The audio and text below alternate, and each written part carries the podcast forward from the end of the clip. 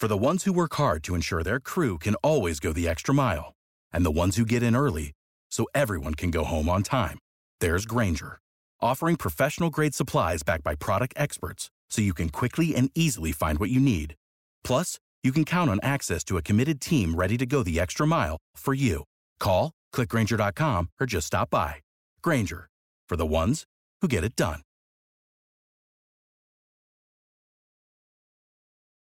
Hi there, and welcome to the Spiked podcast. My name is Ella Whelan, I'm the assistant editor at Spiked, and today we look at the royal nuptials with Freddy Gray from The Spectator and our own Tom Slater. Pauline Hadaway keeps us up to date with the news on Ireland and Brexit, and you'll hear an excerpt from my interview with author and professor Mark Lilla from this month's Spiked Review.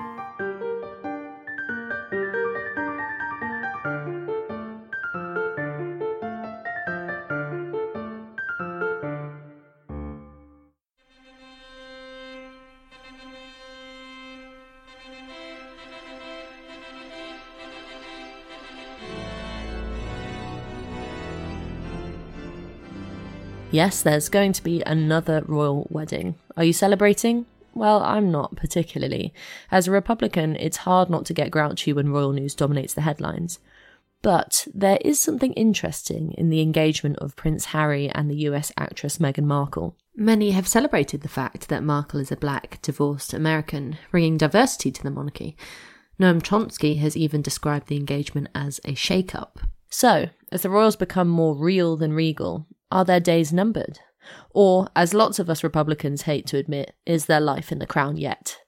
To discuss this, I decided to go to a monarchist and a Republican. Freddy Gray, the deputy editor of The Spectator, and Spiked's deputy editor Tom Slater talk wedding bells. Right, let's talk the royal wedding. First of all, Tom, can I start with you? As a Republican, what did you make of the engagement? Well, I wasn't necessarily best pleased, as you'd imagine, but one of the things that struck me most and kind of irritated me most was less the kind of fanfare around the usual royal wedding. And it was the strange way in which so many people who would assume to be Republicans, or at least critical of the monarchy on some level, seemed to be really excited about it. I wrote about it on Spiked this week as a kind of strange birth of woke monarchism, insofar as an institution that many people either didn't want much to do with or thought was pretty toxic and ancient and all the rest of it because it was getting this slightly diverse kind of lick of paint was suddenly very excited about it. And you saw pieces on the front page of the Guardian newspaper talking about how this is a turning point for race in our country that would change things forever. And other people who are kind of wondering out loud if this new, very diverse millennial couple would lead us out of this kind of dark Brexit morass that we, we are in as a country. So kind of really rehabilitating the idea that the monarchy should kind of lead us by the nose, but just as politically correct terms. And what was just really striking about that was, again, that no one was really recognizing that as a bit of a contradiction, but also I think it just tells us a little something about identity politics, which is in so many ways it just seems to blind people to principle and to issues of class so much so that in this case it actually became a bit of an apology for kind of inherited influence and wealth. And Freddy, are you any more upbeat than that? No, no, I, I find the whole thing unbelievably grim. Um, I mean, I thought the Guardian was. They usually have that sort of Republican block, don't they, on royal news? That they, when there's big royal news, that you could sort of block out any sort of monarchy content in case you want to be. But they were there was none of that. They were absolutely delighted. And I'm not. I hope I'm not a kind of paranoid monarchist. But if I were a paranoid monarchist, I might feel that this is a sort of subversion. You know, in that they think that Meghan will ultimately just destroy the monarchy, and that, that there will be a sort of you know great outpouring, a bit like what happened with Diana in the in the eighties, of sort of trashing the monarchy, basically turning the monarchy into sort of tabloid fodder, and that, that this will be a sort of woke version of that. I don't think that's necessarily true, but there's certainly an element of it, the monarchy has to change because it's our democratic will that it changes. At the same time, it, it quickly becomes sycophancy, and it becomes the worst kind of um, sucking up to people based on who they are. Well, Freddy, you wrote about this a while back about the new kind of youthful share royal style of monarchs we have today, going on chat shows and meeting celebrities and being kind of cool. Do you think that they'll give Buckingham Palace a new lease of life, or is this what you're talking about the kind of danger to the monarchy as it stands? Yeah, I think so. I mean, I think the monarchy probably, you know, how long can we exist in a fiercely democratic age with a monarchy? I don't know. But the, I think certainly the younger royals have this tendency to emote and to try and have it both ways with their privacy. They want to guard their privacy very fiercely, but they also want to talk about their feelings and, and how they've been through a lot as people. And ultimately that starts grating, you know, and when it's to do with mental health, yes, to a certain extent, it's a good thing that they're trying to raise awareness about a difficult issue. But at the at the same time, they're just talking about themselves, really. And I think that's not what people want in monarchy. We may feel in the short term that's what we want because it sort of makes everyone feel warm and fuzzy, but ultimately it sort of degrades the institution. And that's what happened in the 80s with Prince Andrew did a sort of It's a Royal Knockabout. It was this crazy sort of fair where he sort of each royal had a charity and, you know, and then they did these embarrassing competitions. And it was really sort of grim and, and, and, and naff, I think is probably the best word.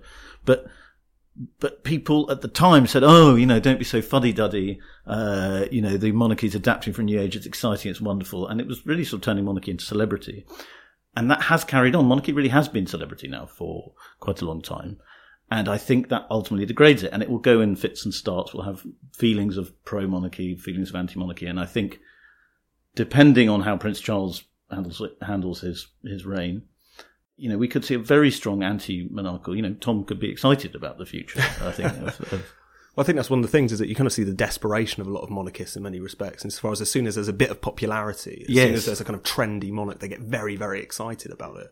But I think again, it just kind of spells the end in some respects. Whether that's going to be a death delayed is another question. But it's kind of interesting that um, on Spiked this week, Mick Hume pointed out it's also 150 years since Walter Bagehot's English Constitution. And one thing that he talks about in that is that the monarchy to kind of retain its, its status and the idea that it should lead has to have some sort of magic to it. That has to have a kind of power that is kind of beyond human origin. And when you look at the current royals who are telling you about everything from what they have for breakfast this morning to their struggles with um, mental health and well-being, that kind of soul bearing doesn't really match up with that. But the only thing I guess I think is that it's almost inevitable in some respects because even over the course of say the 20th century, you saw the monarchs very much try to repackage themselves as kind of public servants in some respects. It was very much about charity. It was very much about their service to the nation. And in some respects, I don't think there's that big of a jump between public servant to public service broadcast announcer to someone who's just bearing all in front of the tabloids. So I wonder if it's an inevitable process, but at the same time, I think for as long as there's a lot of skepticism and cynicism about our political class, I think they'll still maintain a bit of shine as being the ones who are kind of a step above that, really. I think I totally agree about uh, the, the the sort of eagerness with which uh, monarchists fall on anything that could be seen as PR. I mean, I don't know if you've seen Meghan Markle's UN speech. Yes, this is what I wanted to ask you about next. Is quite remarkable UN speech that she made, if I remember rightly, about correcting someone on a soap advert for being sexist. it's it's one of the worst speeches I've ever seen. It's it's just awful, like the worst kind of virtue trumpeting, um, and the way she's written about her own speech afterwards, saying, you know, I was there when Ban Ki Moon led the applause for me, and I said, this is what it's all about. And she's clearly a narcissist in, i i- to some extent. I mean, I, you know, I'm, I don't want to categorize her too simply. I don't know her, but you know, there's things that monarchists should be worried about as as her as a future figure for the monarchy. But then, you know, you send that to a, send that video to a monarchist, as I did this week, and say, "What do you think about this?" And they'll say, "Oh, come on, you know, don't be so negative. Um, she's going to change. She's going to be, and you know, maybe she will. But you should be aware of the fact that there is this grim side to her that she's exhibited. Well, I mean, uh, Freddy, it kind of baffles me how the monarchy has survived this long because with the kind of openness, with the fact that now there's things like paparazzi and the internet, you have things coming to light. Like, I can't believe that everybody's forgotten that Harry dressed up as a Nazi. or one of my favourite examples of royal faux pas when Prince Philip told a 13 year old that he was too fat to be an astronaut. I mean, why do so many people still love the monarchs? The monarchy the monarchy sort of has this sort of slightly odd role within celebrity world where where they are they are seen as s- superstar dust but they're they're they're slightly separate and they can they can play this role quite well about being celebrities but also being a little bit distinct not like everyone else. And i mean they- they're able to do this sort of they're just like us thing. And i think that will that can carry on. I mean you can reinvent monarchy like that forever but I do think that after there, there will be tides of resentment towards it, and I think we maybe are due a tide of resentment. And Tom, with Brexit and now questions about the House of Lords and a kind of upsurge of brilliant democratic feeling in this country, do you think that those in Buckingham Palace might not be sitting too comfortably on their chairs? Well, I think it's always worth pointing out that um, as much as we've seen these kind of democratic ruptures recently, the monarchy remains staggeringly popular as an institution. I mean, I think there's something to be said about when you turn it basically into a kind of more refined version of the Kardashians, then they are going to be subject to the kind of flits of popularity. So who knows how sustainable that is? But nevertheless, it's quite clear that really over the last 20, 30 years, especially as the belief in the political process has kind of plunged. The interest in the monarchy or the belief in it, again, is something which is above that kind of messy phrase sort of maintained. So I don't necessarily think it's the case that because there's been a lot of discussion about democracy recently, that people are suddenly ready to get the guillotine out.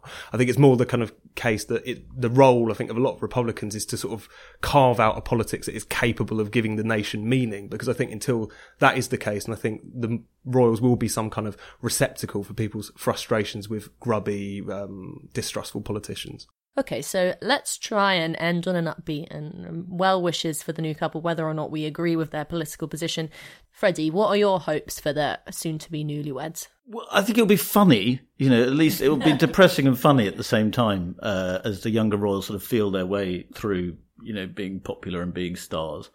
Yeah, I, I think people tend to, you know, I think the Queen has been a successful Queen because uh, she has kept her mouth shut for the for the large part of her reign, in fact, for all of it. But you know, at the same time, she was hated for a long time uh, because she was so austere and aloof. So, I, I mean, I, I, don't think there is any magic formula to monarchy. I just think it's something that will rumble on because of our politics being so hopeless, and nobody wants a President Blair, a President Cameron, or even a President May. And Tom, any message from you?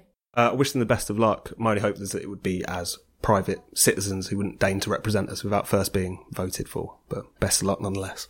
That was Freddy Gray and Tom Slater discussing the royal wedding. Now for our next guest.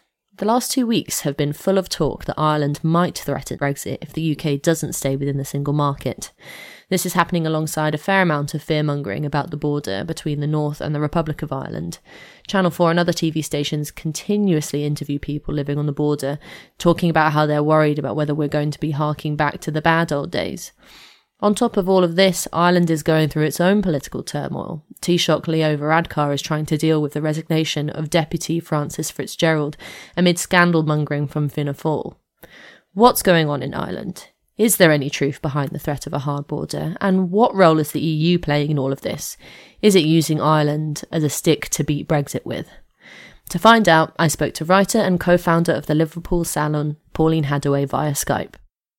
So, Pauline, let's start by looking at what is happening within the Irish government itself. Since the resignation of the Deputy Prime Minister Frances Fitzgerald, uh, there's been concern that the Prime Minister, Leo Varadkar, will not be able to hold together the coalition government. There's big kind of panic talks. I think he's in emergency meetings at the moment because he depends on the support of not only independent politicians but of Fianna Fáil as well. So, could you just explain to us what the situation is now because I know it is changing from day to day. Yeah, I think it's a reminder that, of course, that the Irish government is in a very weak position too. So it's it's a sort of reminder that that you know Ireland has its own internal political crisis.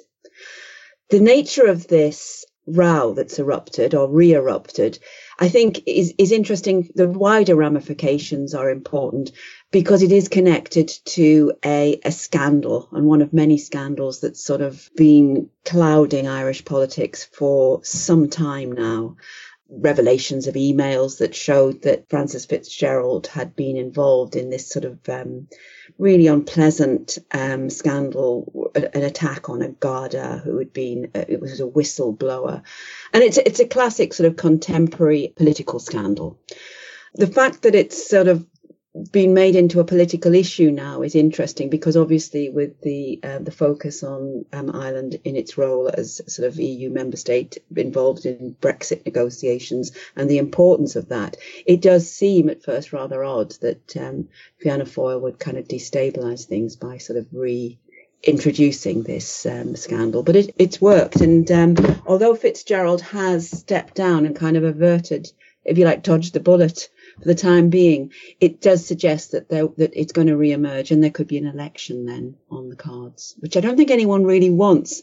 No one really wants an election because, in a sense, nobody really wants to win it. Mm, and it very much seems that Varadkar doesn't want uh, an election. He's trying to do everything he can at the moment to avoid that.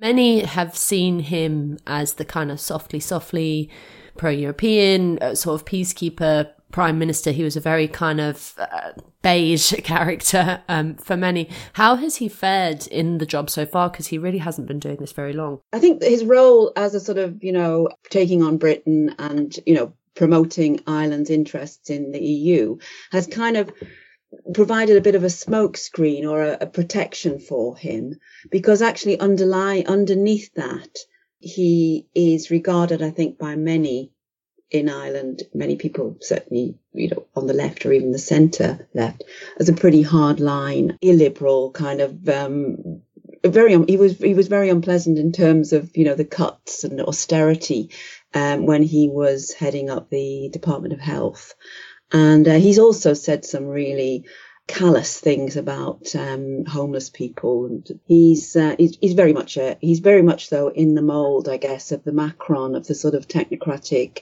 getting business done kind of politician that seems to be rising now. You know, his role is to sort of act as a defence against populism. Yes, let's move on to Brexit, the main issue that's gripping Ireland at the moment. There's much talk of the threat of a hard border between the North and the Republic of Ireland. What's going on there? Because that is that not deeply undemocratic? This all depends on what perspective you're looking at it from. And I think that, you know, just to sort of go back, and, and, and it does feel sometimes that you're going round in circles, or we have been going round in circles now for most of this year because of the, the way these negotiations are being conducted. There seems to be, it's like being in a maze, really, trying to sort of work your way through it. That, you know, it's clear that Brexit creates the necessity for a customs and immigration frontier between Ireland and the UK. Everyone's agreed on that. In other words, Brexit means there has to be changes to the political, legal, technical status quo. And I think everyone's agreed on that. And that could be anything from a very radical change, it could be Irish reunification, could be on the cards, who knows, or just simply a rethink of all the existing relationships. But I think, you know, it represents then a step towards change, whether it be radical or whether we're taking small steps. And I think what the nature of those changes will be, that is really what should ideally be a matter for serious and wide discussion. But I think that what we're seeing here is actually not that. And I think this is where the democratic question comes in. I think what we're seeing here, and it's really unedifying, I think we're seeing how EU consensus building and decision making is done, and it's being conducted in public. We're sort of seeing a process of, you know, a kind of policy making machine in action. And I think it's really unpleasant and unproductive and anti democratic because it really is gambling or trading off different interests, gambling the interests of the broader population or just ignoring them and it's a sort of very narrow day to day pursuit of power, I think that we're seeing, and an avoidance of really important problems that societies and people face all over, not just in Britain and Ireland, but all over Europe. So I think in a way, the row over the border, which, you know, and the way it's being conducted is a, a terrific insight into how norm- normally secretive kind of power games go on in the EU. Well, finally, then, Pauline, I mean, you could argue that there seems to be a sort of historical amnesia going on because not so long ago the EU treated uh, Ireland very badly, very publicly. So um, the EU does not have a great name for democracy in Ireland itself. And as you've argued, what's happening is that the EU is putting pressure on Ireland to kind of make statements about vetoing Brexit to kind of push for the UK to be remain in the single market. There's a lot of kind of, as you say, upfront dodgy stuff going on. Is Ireland and is the Irish people are they as pro EU a country as so many kind of anti-Brexiteers want to make out? We forget that the way that the Irish people rejected the, you know, EU Lisbon Treaty, and then how they were kind of pressurized because there was a banking crisis, uh, their, their economy collapsed into embracing this. So that their embrace of the EU is in part kind of an unwilling um, or co- there's a coercive nature to it, and certainly the the troika and the the European central bank and so on during the bailout crisis, it's very clear that the interests of the Irish people were not served. I mean, they, they picked up the bill for essentially um, the profligacy of the banks and, and, and they, you know, they, they, they paid that down themselves with their jobs and with their pensions and so on. And that was very much directed by the EU And so the, the, loss of sovereignty, the fact that Ireland was no longer able to make decisions, really serious decisions, um, and that's continued. So there is no love lost. It's a bit like the Varadkar enigma, you know, because there's another dynamic here, which is that the, I think that the Irish estate an establishment is really playing up the the sort of anti-British sentiment, which which is really obviously part of the Irish experience, you know, a sort of resentment towards Britain because of the history, and I think they're really playing up on that in the same way that they're kind of playing around with in the north. They're sort of stirring up the the sectarian question is being stirred up. It's almost like after the referendum, there was an attempt to kind of stir up racial tension in Britain as a way of kind of undermining or destabilizing things and actually casting your opponents in a very bad light. So I think that's kind of politicizing and playing politics, I should say, is really very much what's happening now. I mean, the other thing I think in terms of the amnesia is, you know, the Borders, Citizenship and Immigration Act of 2009, which was actually the former, the Labour Party, the Labour government. Um, brought in actually formalized a kind of cooperation between Ireland and the UK and introduced this idea that actually you would have to show identification at the border. They they put that forward in the 2009 Border Citizenship and Immigration Act. And I think people just forget that the, the Good Friday Agreement did not solve any of these questions. In fact, it left a whole lot of unanswered questions, and that the UK and Irish government, their modus operandi is to cooperate, to try and fill in the little loopholes and work together on this. What we're seeing now is a breakdown in a relationship which was based on cooperation and finding technical solutions to loopholes. And we're seeing it break down. We're seeing it become highly politicized. And this is what's new. The cooperation is not new. The introducing immigration controls and policing this so-called invisible border is not new. That's been going on and is still going on, including checkpoints at borders. I mean, there are people know this that there are Gardaí checkpoints. There are often customs checkpoints where the cars are dipped, fuel tanks are dipped for fuel smuggling, and people are illegal immigrants are lifted at the border and so on. This is this is actually part and parcel of the management of the border. I think what's new is that the governments who like to smooth this over and not draw attention to it are now making it into a political issue and stirring things up. That's the question that uh, interests me. That was Pauline Hadaway on the Irish Brexit question. Now for our final guest.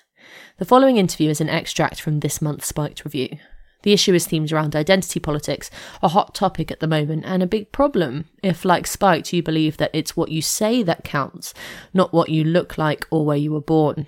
And who better to talk identity politics with than Mark Lilla, professor at Columbia and author of The Once and Future Liberal.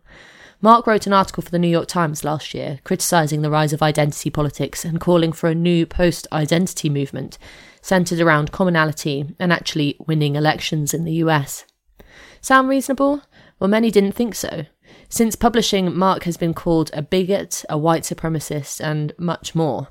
Has that stopped him? Not at all. Some of you might remember that Mark recently challenged censorious students at Spiked's Unsafe Space tour in the US at Rutgers University in New Jersey. It's not about you. It's not about me and how I define myself. It's about a fight out there. So let's just grow up and start fighting. Thank you, Mark. So, what is the problem with identity politics as Mark sees it? And what is his dream of a once and future liberal? I gave Mark a call to find out.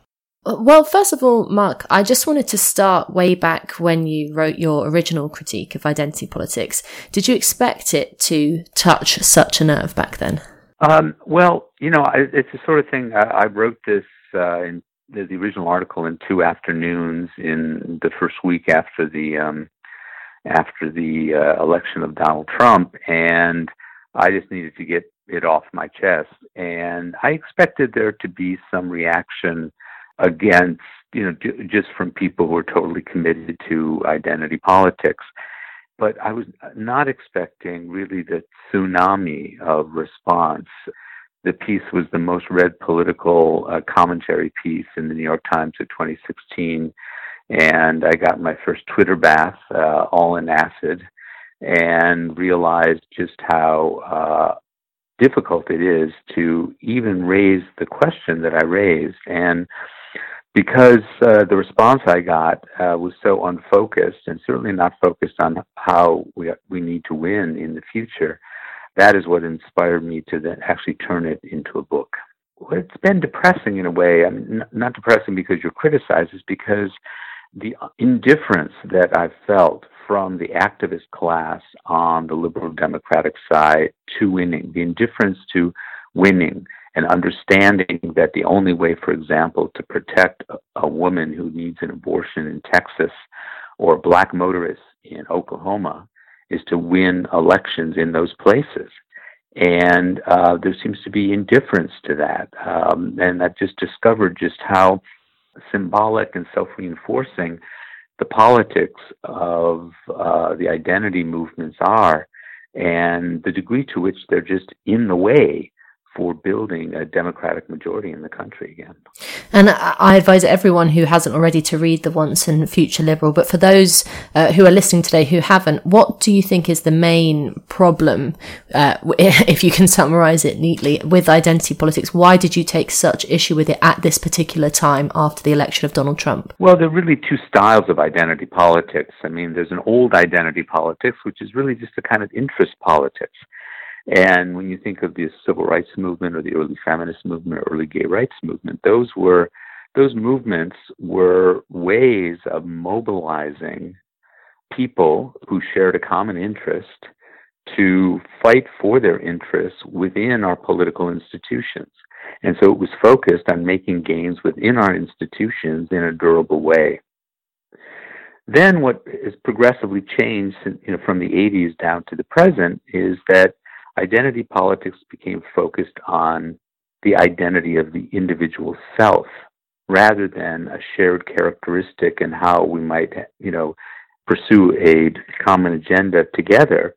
And identity politics in, the, in this country became much more about uh, self expression, self assertion, self discovery.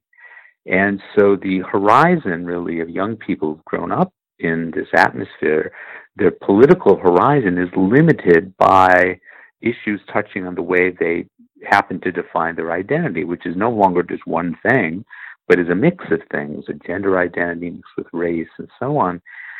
And uh, so it's led to a kind of narcissistic turn within, and both an indifference and an incomprehension of the realities of achieving anything in the long term politically.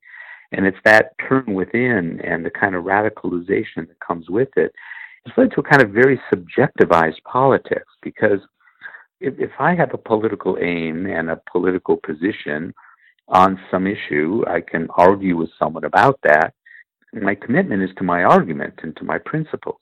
But if my politics comes out of the way in which I define myself in an intimate way and the way I understand my subjective experience, I'm not going to be very interested in engaging with people who are critical. I'm going to be highly sensitive and feel that my very self is being challenged rather than my arguments or my politics. And as soon as that happens, people become impervious, not only turn away from practical politics, but also become intolerant when it comes to political debate.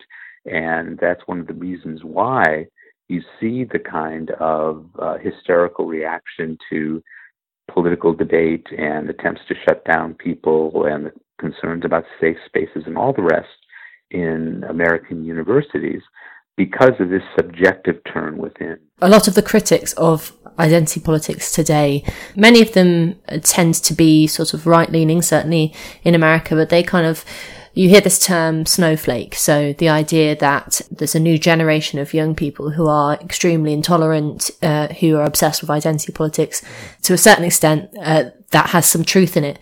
But do you think that it's as simple as just a new generational thing or has this shift from, as you say, politics that's interested in, you know, commonality and identity to an obsession with identity politics? Has that been building for a long time and it's not just a kind of bunch of uh, crazy young students as it sometimes gets stereotyped as today. Yeah, no, I, I think it, you know, it really has been building since the 1980s. even in our educational system, from a very early age, kids are taught about their identities. For example, in New York State, the state puts out suggested guide, not guidelines, but really curricula for various programs for schools that want to have a kind of set program in different subjects from elementary school on. And I was looking at one of these a while ago, and one of the suggestions is beginning in kindergarten that children start keeping a diary uh, about their identity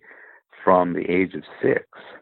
And every year they add things to it, and this becomes a kind of chapbook or something that they keep as they discover different aspects of their identity and their ethnic background, and later, I imagine, gender things and so on. And so, you know, you look at you look at American movies, you look at the way American corporations deal with diversity issues right now, and all of that. All the signals in the culture are that one that we have identities that uh, identity as this kind of secret self within this little homunculus that's your true self that's made up of all these attachments that you can uh, uh, gain or drop as as you like and that um, they have to be those identities have to be protected and cultivated and not uh, not offended. And that's not a that's not a psychological model that opens people up to public debate about issues and also about issues that don't necessarily have anything to do with them personally. Uh, for example, there's very little interest in young people, I find, in foreign policy because it doesn't have anything to do with their identities. I have this feeling a lot, and I'm, I do not know whether you feel it as well, and especially in res- response to your book, which has had a lot of criticism, and the, the critics of critics of identity politics um, do tend to be on the left, and there is a kind of a stereotyping of everybody who is critical or anti-identity politics is a right winger, is anti-liberal, um, is behind the times, and everybody who thinks that these identity politics style groups, whether that be contemporary radical feminists or Black Lives Matter, transgender politics lobby, uh, that, that they are of the left, that they are progressive, that they are right. Does that kind of framing of right versus left in relation to this criticism of identity politics that you've cultivated kind of irk you as somebody who is a, you know, self-professed liberal?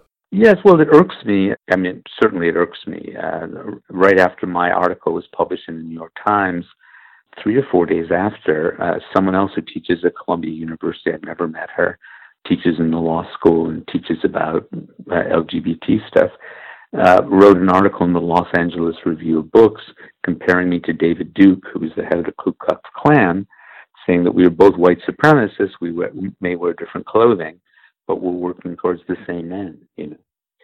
And uh, I guess every time I'm charged with being a white supremacist, my response is, I know too many white people to be a white supremacist.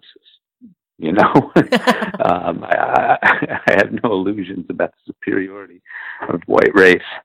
Um, but but more than that, it, it's just uh, you know I just find it very distressing uh, for my political side that if these are the things people care about, we are just making breakfast in bed for Steve Bannon every single day. The indifference to that fact it throws me into despair. And finally, then, Mark, what do you mean by a future liberal? Do you hope to see a revival of a kind of classical notion of the liberal subject, a universal rights bearing individual, or is it something different to that? Well, for me, no. It's a kind of civic liberalism, uh, a kind of liberalism that is based on the notion that we are all citizens, and as citizens, not only do we deserve th- certain things, but we also have duties to other fellow citizens, and it's a civic duty. And the, you know, the term in the individualization, the atomization of our societies, and the uh, individualization of our political rhetoric, the whole word, uh, the, the whole concept of duty has dropped out. That you might have obligations, not just rights, in your society. And so, you know, I, I if if I do another book, I, I would want to focus on articulating what it means to be a democratic citizen and uh, what is implied by the fact that we govern ourselves and what that requires of us and what that means we get. And I think out of that, one can begin at that point and then try to articulate political programs, but based on the notion that we are a republic. We are not a parking lot. We are not a campsite. We are not just a collection of elementary particles. That we are a corporate body, and that means we have certain obligations towards each other. We're going to share a common future and a common destiny, and we can work towards that together.